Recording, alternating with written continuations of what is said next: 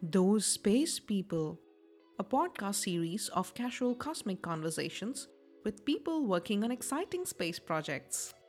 Welcome to Thermal Lens, a special series focusing on thermal remote sensing, created by me, your host, Rachana Mamidi, Agnieszka Soszyńska, and Jennifer Susan Adams.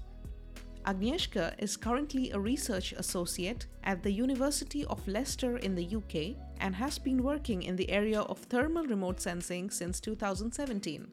Jennifer is a postdoctoral researcher at the University of Zurich in Switzerland and is currently focusing on measuring land surface temperature over forests.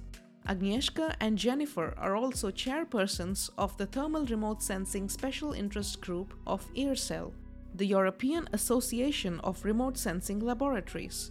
This group aims to bring together all the relevant stakeholders and provides a communication platform in the form of workshops, special sessions, seminars, and more.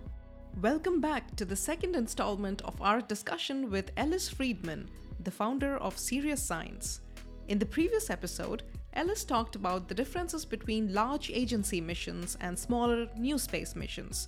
In today's episode, we're going to deep dive into the finer aspects of thermal mission design with Ellis Freedman. Can you think about any challenge specific to thermal satellites?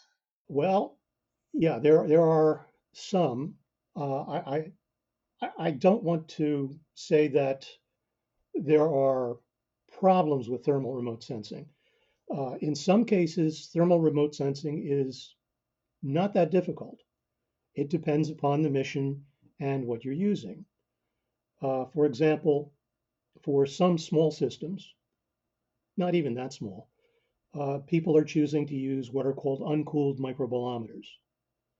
Uh, I don't know if your audience is familiar with microbolometers, but they are not what we would call photonic devices. They don't act like uh, like solar cells. They don't turn photons into electrons that can be read electronically. They are tiny devices that change temperature, and when the temperature changes, their resistance to current changes. And that's how they estimate temperature. The nice thing is they don't require any cooling the way other infrared systems do. Microbolometers are very inexpensive right now. Uh, they have been for a while. They have their limitations, but they, they're fairly easy to use and they don't require much more than what you would find in visible systems. But they do have their limitations in terms of noise, in terms of response. Other IR systems uh, do have challenges. All the others have to be cooled with some kind of onboard cooling, whether it's passive cooling, where you uh, you have what's called a passive radiator that radiates out toward deep space keep things cool. That's what Landsat does, or did. Um, and uh, you can use what's called a cryocooler. Cryocoolers uh, are basically refrigerators or freezers. They keep the temperature low, but in some cases they vibrate, and the vibrations can be transmitted to the focal plane or the camera, which causes jitter in the image, which you don't want. And they also use power, and that means you have to adjust the power capabilities of the satellite in order to accommodate that. Then there are other problems involved with uh, thermal infrared imaging. And the biggest one is the self emissions from the camera itself. And what I mean by that is uh, every element in the universe radiates in some way. And that radiation is a function of the temperature of what that object is, unless, of course, it's at zero degrees absolute. The mirrors, lenses, struts, barrel, whatever you want to call it, uh, of the camera are generally kept close to room temperature, even on orbit. And as such, they radiate thermal energy that's similar to the thermal energy that you're going to see when looking at the Earth. In that case, you have to find some way to subtract it out. Otherwise, you're going to be seeing extra energy that you're attributing to the ground. So, trying to monitor what are called those self emissions. Some people call it false light, some people call it near field. Um, that can be very difficult. It requires monitoring the temperature of all of the elements. Uh, it requires uh, updating that information frequently.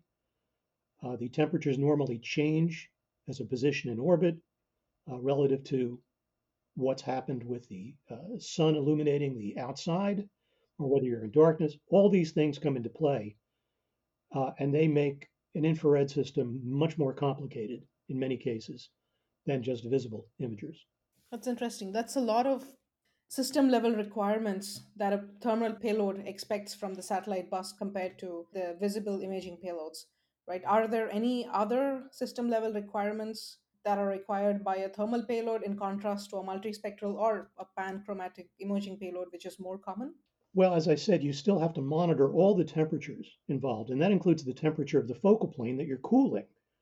Because as it turns out, uh, the response of the detectors generally change with the temperature.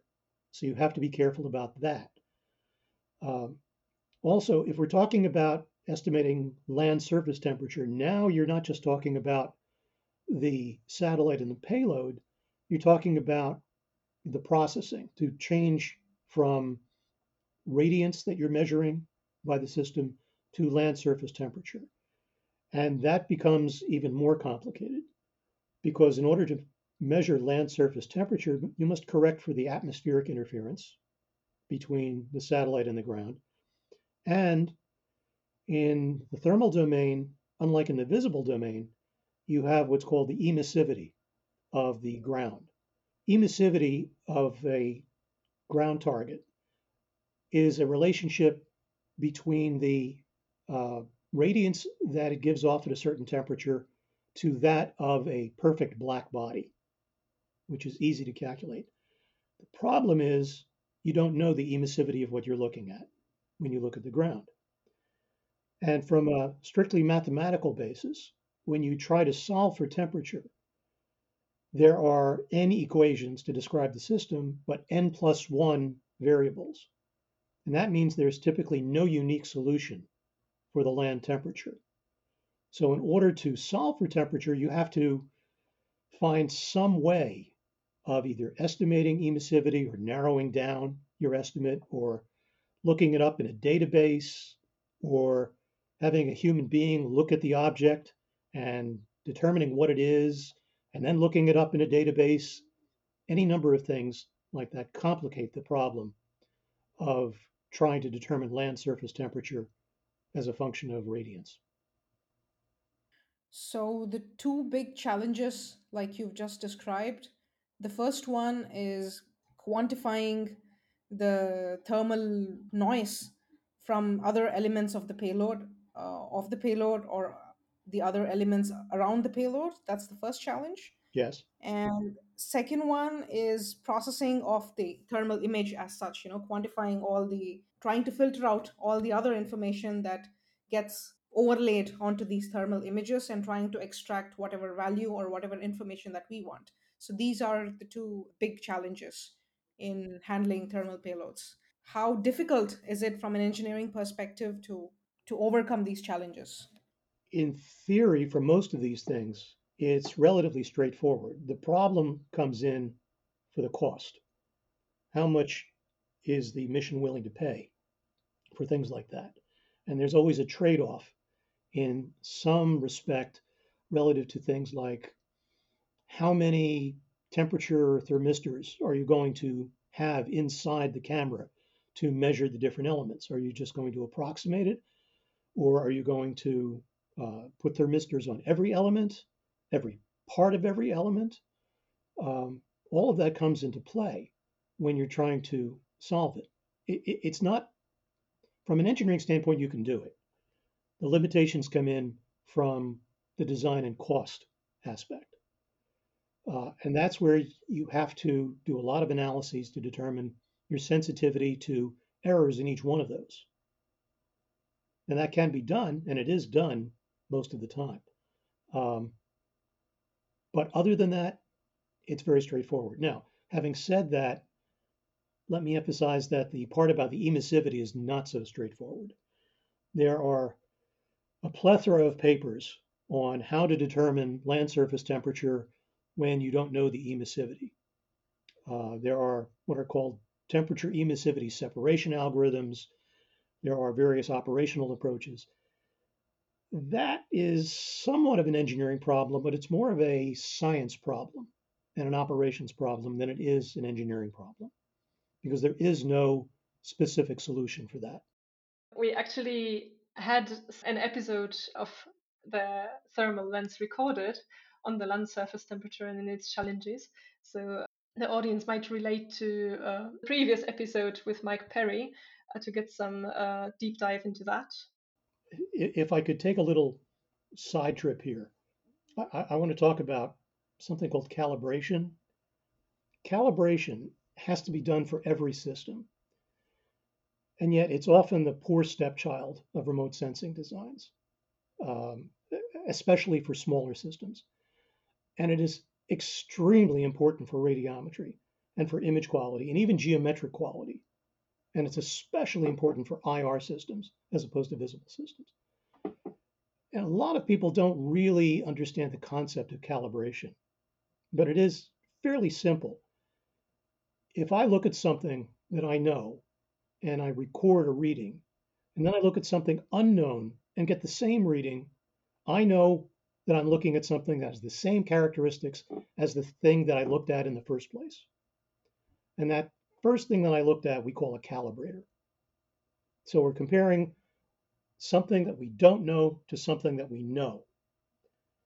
In visible systems, they'll very often use reflections of sunlight from various objects for calibration. That could be reflective panels, it could be the moon, it could be different areas on the ground where measurements are made. They can all be used as calibrators. IR systems are much more difficult to calibrate. Usually, high accuracy systems have a carefully characterized black body on board that they can set to different temperatures and form what's called a calibration curve, which means that for a variety of readings, I can get corrections uh, over a variety of situations. But additionally, there are temperature measurements collected during calibration and imaging and other types of calibration of the lenses and the mirrors and the support structures to estimate the self-emissions that I spoke about earlier. Other less well-defined forms of calibration may be used, but they're inevitably the cause of greater errors. So you, you have different types of calibration that you have to do uh, for the, the IR system. Then there's the issue of calibration frequency. Not only can temperatures change between readings, but I think I mentioned IR detectors tend to drift over time more than visible detectors. If the detector drifts, if its response drifts over time, then you don't know what you're seeing because it's changed since you looked at the calibrator. So any uncharacterized changes between the time of calibration, all of the calibrations that I mentioned, uh, can result in radiometric error and image quality errors, and even sometimes geometric uh, errors. In fact, there was one system I remember that had a fairly large F number. And when it was exposed to the sunlight in orbit, the barrel of the telescope underwent what we call hot dogging. In other words, it tended to bend a little bit because one side of the telescope would uh, be hotter than the other.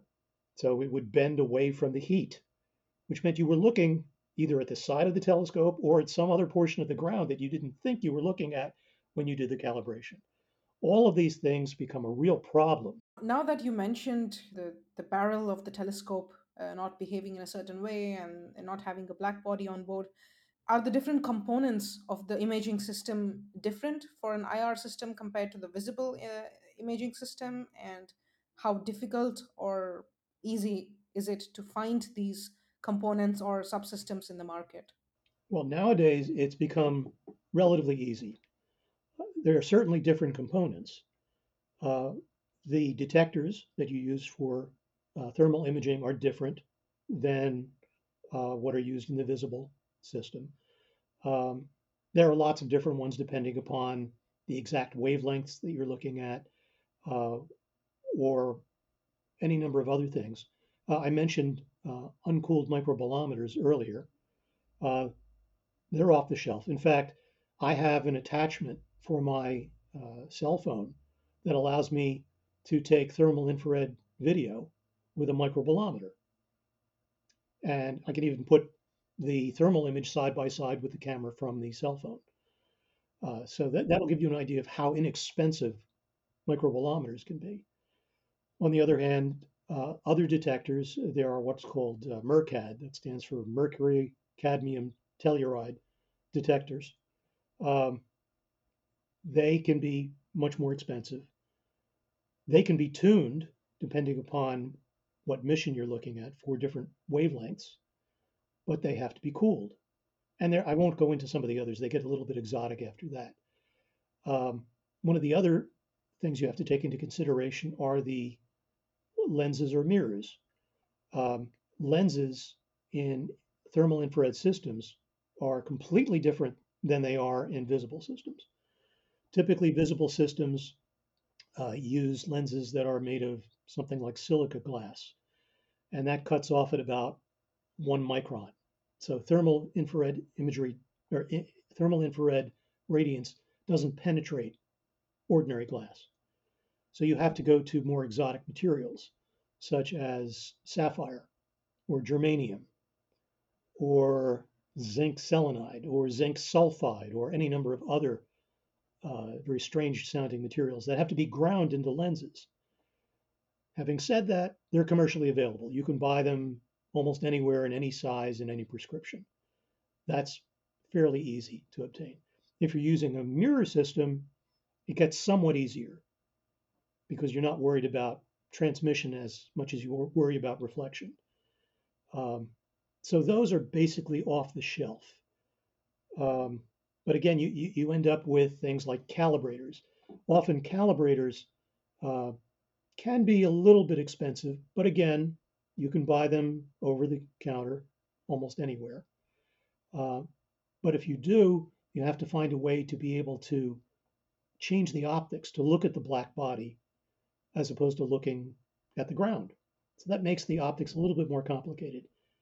Having said that, it's not that difficult. Small missions or large missions uh, for thermal infrared can both buy off the shelf components. There shouldn't be any problem. And in fact, that the idea of small satellites um, has become ubiquitous at this point. You can actually buy sensors uh, for attitude determination or uh, acceleration that were originally designed for cell phones, but are now so small you can fit them into less than one square centimeter uh, on your satellite bus. Uh, so the same technology that you're seeing in commercial systems on the ground has made its way into small satellites in orbit. Yeah, maybe at this point it would be good to pan out a little bit and talk about radiometry in general, right? So Ellis, your group at Lockheed Martin was gave you the title of King of Radiometry and Do you have to include that? yeah, absolutely because I totally think it's apt given our discussion so far. You've explained a lot of really complex concepts to me in a very simple manner. But radiometry can be a quite uh, can be quite a broad term. So what aspects of radiometry do you think users of IR data should know?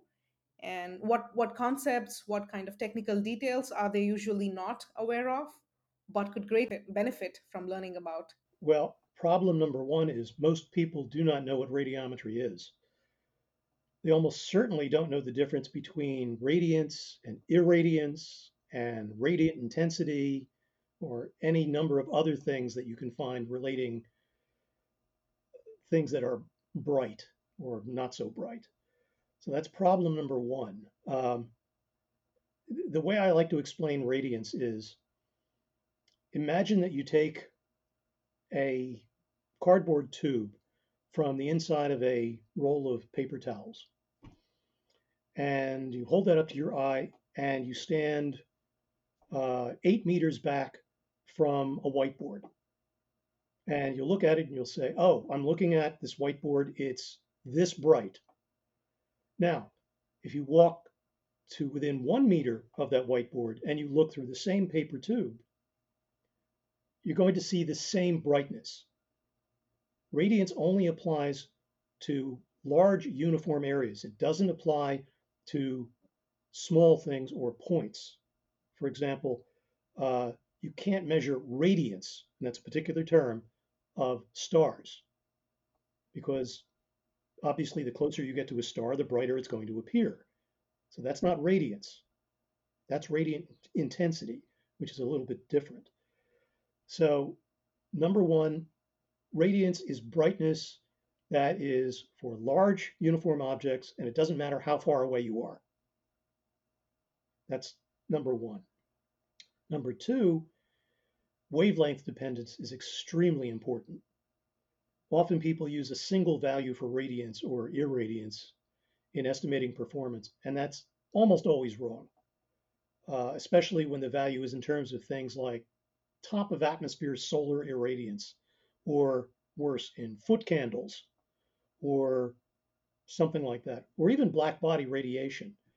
Um, I, have had a real problem with some requirements where they specify the system uh, accuracy for temperature estimation for something on the ground, and then the contractor is given a requirement for temperature accuracy of a black body at the entrance to the camera. And they're completely different. And people don't really understand the difference. E- even the manufacturers have trouble with that. So those are the two most important things they have to know about radiometry. It's what it is, and then it's wavelength dependent.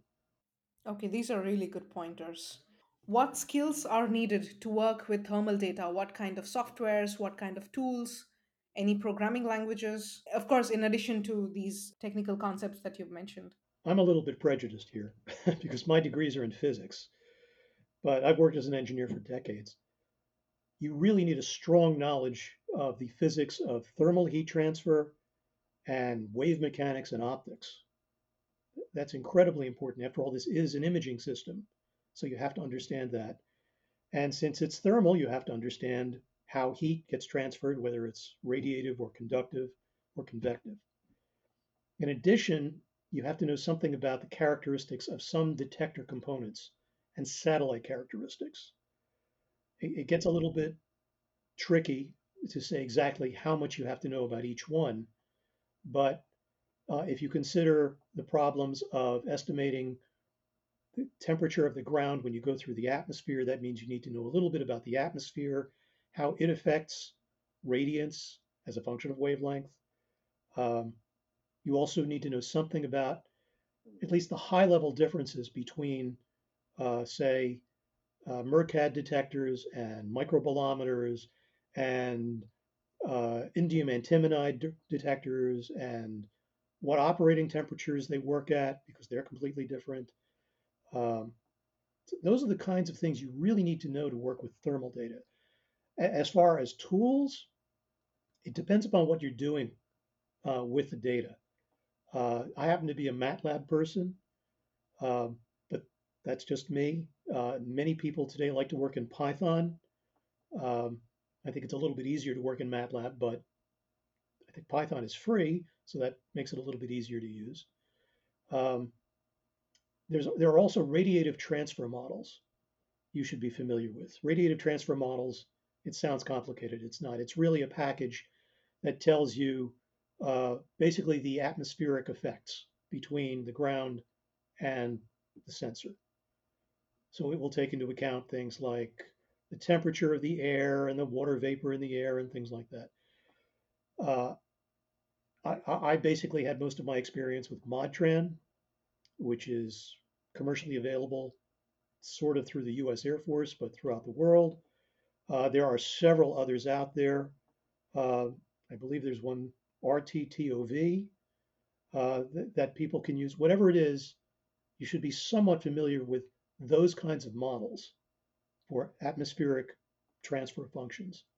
And as I said, modeling MATLAB, Python, there are any number of others. If you're working with thermal data and you're trying to uh, exploit it as a user, that's a little bit different. As I said, users don't tend to know much about the design of these systems, uh, but they're still users. So they will often use packages like Envy, ENVI, if you're familiar with those. And there are others floating around. Okay, and speaking from the perspective of a person working inside a mission, what do you see as differences between radiometry processing of the data in visible spectral range and the thermal spectral range? Is it similar or is it vastly different? Well, as I mentioned, there's that problem of the knowledge of the self emissions from the optical system that's critical. That, of course, has to be removed from any readings. After that, everything becomes basically the same. Um, now we're talking about radiance in terms of radi- radiometry and image quality. We're not talking about land surface temperature. Again, that's where you end up with atmospheric interference and things like that. After you get past the self emissions, things are very similar. You still have uh, to know something about the response of the detectors. You still have to know the transmission uh, through the telescope. In, in the visible system, that's typically uh, expressed in signal to noise ratio. In thermal systems, it's a little bit different. Usually you express that in terms of what's called noise equivalent delta temperature, which is a noise term. Otherwise, they're very similar. Well, given the emergence of AI and machine learning, are these tools already affecting or going to affect thermal data processing, whether be it on board or on ground in any way? I'm sure that machine learning will play a role. It already is playing a role. To be honest, I, am not a big fan of it. I think it's got its uses, but it worries me uh, when people rely upon it too much without questioning it. Just as with any other system, it is subject to errors. And uh, in, my, in my experience, we talk about type 1 and type 2 errors. Type 2 errors are what people would call false alarms, and type 1 errors are what we would call missed detections. So, for example, if you were going to use machine learning in an agricultural system, and you wanted that agricultural system to automatically determine uh, how many crops you're looking at are wheat versus soybean, and it came back with a number and it said, oh, there are six wheat and four soybean. But you wouldn't know if that was correct. For all you knew, one of the wheat crops was a soybean crop. But it doesn't tell you that because it's using information that's internal to its processing itself, which is not obvious to the user. Now, that can be a problem, obviously, if you don't know what's going on. However, for other things, it can be very valuable. One of the big things I see as a use for it is things like uh, automatic cloud detection. Cloud detection is difficult in and of itself, even for a human being who's looking at imagery. It can always be a problem. Some people will say, "Oh, there's a cloud over here." No, that's actually something else. Oh, well, that's that's a shadow over there from a cloud. No, it's actually a gray area of such and such because humans are subject to the same kinds of uh, mistakes that machine learning is in terms of clouds, it's probably just as good, maybe better with machine learning to uh, find clouds in an image and edit them out than it is to use human beings. Now, that's a great example. But if you rely upon it too much, it can be a real problem. So, uh, certainly you're going to be seeing it in ground processing. That's obvious. On board, I hesitate to do that because at least in ground processing, you can go back and check on your own what's going on.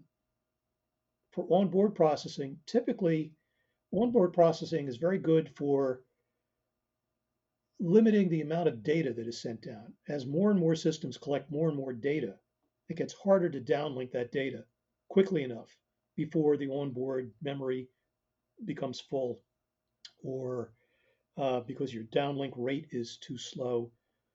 So for certain things, onboard processing can allow you to, for example, uh, eliminate certain spectral bands that you may not need when you're downloading, which is great. Or uh, it may allow you to compress to a higher degree for certain situations, thus allowing more data to come down. But at least you know what's going on in that case. If you use machine learning on board and it decides on its own what it's going to send down, you may have lost your opportunity to uh, find out what exactly you're looking for is in there. Not to mention the traceability. Exactly. You just don't know. Okay, so we covered many, many very interesting subjects and details. And just to wrap up, a bit of a broader question How do you see, with all those developments, thermal remote sensing evolving in the future? I would like to see hyperspectral thermal uh, be brought up. It has so many possibilities uh, that you could use for everything from atmospheric correction to, I mentioned gas detection, to uh, giving you a better idea of land surface temperature or sea surface temperature. Uh, it helps with that n plus one versus n problem that I mentioned earlier. Uh, and I think they're going to get there. Um, people started looking at this 20 some years ago. Uh, it never got anywhere, but with certain technologies becoming cheaper, more off the shelf, I think that's going to be the way to go with more and more spectral bands. It may not even be hyperspectral, it may just be multispectral. Certainly, we're using multispectral now. As for what you can do with it, I have high hopes of using other spectral bands such as midwave infrared instead of thermal infrared. I did a lot of work with midwave, and many people dismiss it because it's harder to process and get the correct answer with midwave. However, my early analyses said that in many instances it was as good or better than long wave infrared. The big advantage is that you get much better spatial resolution with midwave infrared. And some companies are trying to take advantage of that. Um, but if it's better spatial resolution, that gives you the opportunity to trade off uh, ground sample distance, spatial resolution, against the size of the imager. So, for example, many systems today are working in the 50 to 100 meter range of resolution. For thermal, if you switch to midwave, you might be able to improve that by a factor of three, or on the other hand, you might be able to reduce the volume of the imager by a factor of three. Either way, I, I think that's a very important place to look. Not to mention that the fact that they're less noisy than the long wave sensors, especially in the um, mercury cadmium telluride type. It depends. I don't want to get into the details too much, but it depends upon what operating temperature you're at. Fair enough. They can also be noisy. Sometimes they can operate at the same temperatures, get the same noise. Sometimes they're colder. Not very often are they warmer, but it can happen. But yes, there are lots of trade offs, and I would think the future is there. I have seen airborne midwave, which is really, really good. And in fact, I know of a company that that has actually, I think it's about 20 subsidiaries where they do everything from checking uh, building output, uh, thermal output in terms of leakage of heat, to trying to estimate the power output of a nuclear power plant based upon the temperature of the cooling ponds that they're using. So there are so many uses out there. And I think that's the future. And it's coming. I mean, the NASA's mission Surface Biology and Geology is including midwave uh, bands. So hopefully that's coming. In addition to long wave? Yes. So they have to design that for the longest wavelength, no matter what. It just means that midwave will be better theoretically than the long wave. Possibly. I was thinking just a single midwave system, but that's okay. Whatever they want to do, that's great. Wonderful. Yeah, Ellis, this was more like a very, very engaging physics lesson, physics class to me. It was in, in a positive way. I don't mean I don't mean any other way, but yeah, you've explained a lot of these physics concepts, a lot of remote sensing concepts very succinctly. And if you are really going to put together a remote sensing course, even if it lasts two years, I'm definitely going to sign up for it. well, thank you. I doubt if I'll be able to, but I'll keep you in mind. well, thank you for taking uh, time to talk to us. It was very, very informative. You're welcome. It was fun.